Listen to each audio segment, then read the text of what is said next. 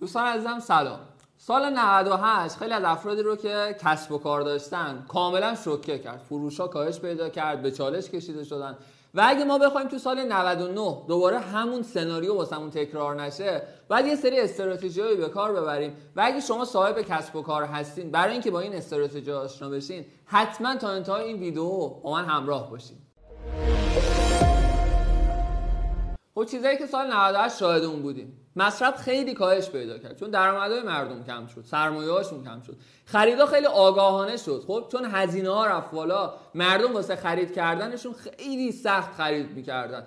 توی شبکه های اجتماعی بررسی می‌کردن از این اون میپرسیدن از دوستاشون میپرسیدن آیا این کالا خوبه است ارزونترش میشه پیدا کرد و خیلی سوالای دیگه. و اینها خب در کل به ما بینشی رو میده برای سال 99 که من توی چند تا استراتژی در ادامه بهتون میگم که اگه صاحب کسب و کار هستین تو سال 99 بخواین نتیجه بگیرین باید این استراتژی ها رو تو کسب و کارتون به کار ببرید و اما استراتژی هایی که شما تو سال 99 به کار ببرین روی کالا و خدماتی که دارین ارائه میدین که بتونین نتیجه بهتری بگیرین. ببین اولین مورد اینه که مردم تو سال 99 بیشتر واسه کالای ضروریشون حاضرن که هزینه پرداخت کنن. واسه خیلی از چیزهایی که تجملات محسوب میشه واسه خیلی از چیزهایی که خدمات افزوده محسوب میشه واسه اینها کمتر هزینه می‌کنن. خب نکته اول تو کسب و کارتون اینه که ببینین ضروری ترین بخش خدمات چیه همون رو bold کنین و سعی کنین option هایی که بیشتر خدمات افزوده است و هزینه واسه مشتری تحمیل می‌کنه اونا رو حذف کنین. این به مشتری کمک می‌کنه که کالای شما رو ارزون تر تهیه کنه. نکته دوم تو سال 98 ما دیدیم مردم گرایش پیدا کردن به سمت خرید کالاهای غیر برند. اصلا همه می‌گفتن که آقا برند وارد نمیشه. و حتی گرایش پیدا کردن به سمت کالاهای ایرانی. مثلا خب شما مثلا توی حتی اپلیکیشن های فروش لباس برین. خیلی از برندهای لباس ایرانی فروششون خیلی افزایش پیدا کرد. چون برای ما توجیه نداشت که مثلا یه لباسی که درسته تو کشور مثلا خارجی 50 دلار واسه اونها پولی نیست.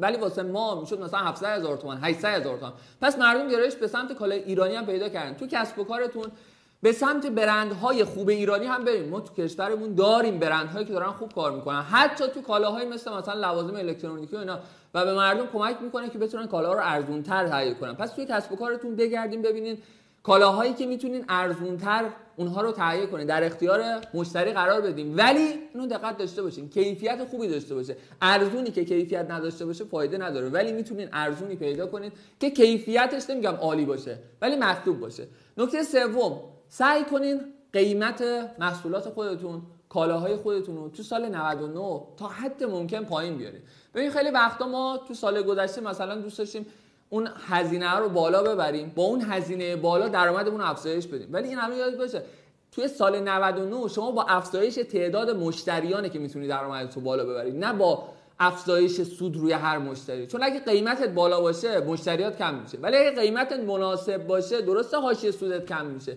ولی تعداد مشتریات بیشتر میشه. رو قیمت ها یه بازنگری داشته باش. ببین کجا رو می‌تونی قیمتش رو پایین تر بذاری و سعی کن حتی یه جاهای نسبت به رقبا هم قیمتت رو پایین تر در نظر بگیری. با کیفیتی خب مشابه رقبا نمیگم کیفیت هم خیلی خیلی بخوایم ببریم بالا. نه کیفیت مشابه بقیه باشه قیمت یه خورده پایین تر باشه. این مردم رو به سمت شما جلب می‌کنه و می‌تونه درآمدهای شما رو افزایش بده. نکته چهارم تو سال 99 با توجه به اینکه ببینید مردم هزینه هاشون خیلی رفته بالا سعی کنید شرایط پرداخت رو برای مردم بهتر کنید. اگه می‌تونید مثلا شرایط پرداخت قسطی رو در نظر بگیرید اگه می‌تونید شرایط پرداخت راحتتری رو برای کالا و خدماتتون ایجاد کنید. این به مردم کمک می‌کنه که راحتتر با شما کار کنن. ببینید خیلی از کالاها و خدمات نیاز دارن ولی خب پولش رو ندارن یک جا نقد بدن چون هزینه دیگه هم دارن. ولی اگه همین رو شما براتون مقدور باشه شرایطش رو ایجاد کنید مسلما از شما خرید می‌کنن. نکته پنجم سعی کنین که کالا و خدماتتون رو خوب کوچیک‌تر کنین. یه مثال مثلا خیلی ساده بزنم. مثلا اگه شما یه شرکت چه می‌دونم مثلا تولید coffee mix هستین دیگه به جای اینکه توی یه pack 50 تا بذارین این هزینه رو می‌بره بالا. واسه مردم سخت تقبلش. خب همونو مثلا یه بسته 10 تایی کنین. بسته ها و خدماتتون رو کوچیک‌تر کنین و option های خرید رو برای مشتریتون بیشتر کنین.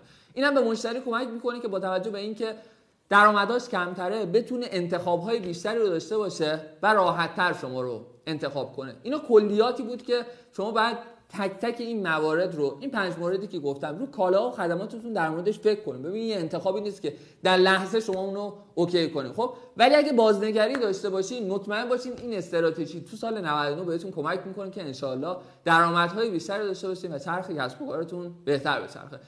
و خوشحال میشم که نظراتتون رو زیر این پست با من به اشتراک بذارین پیروز و موفق باشین یا.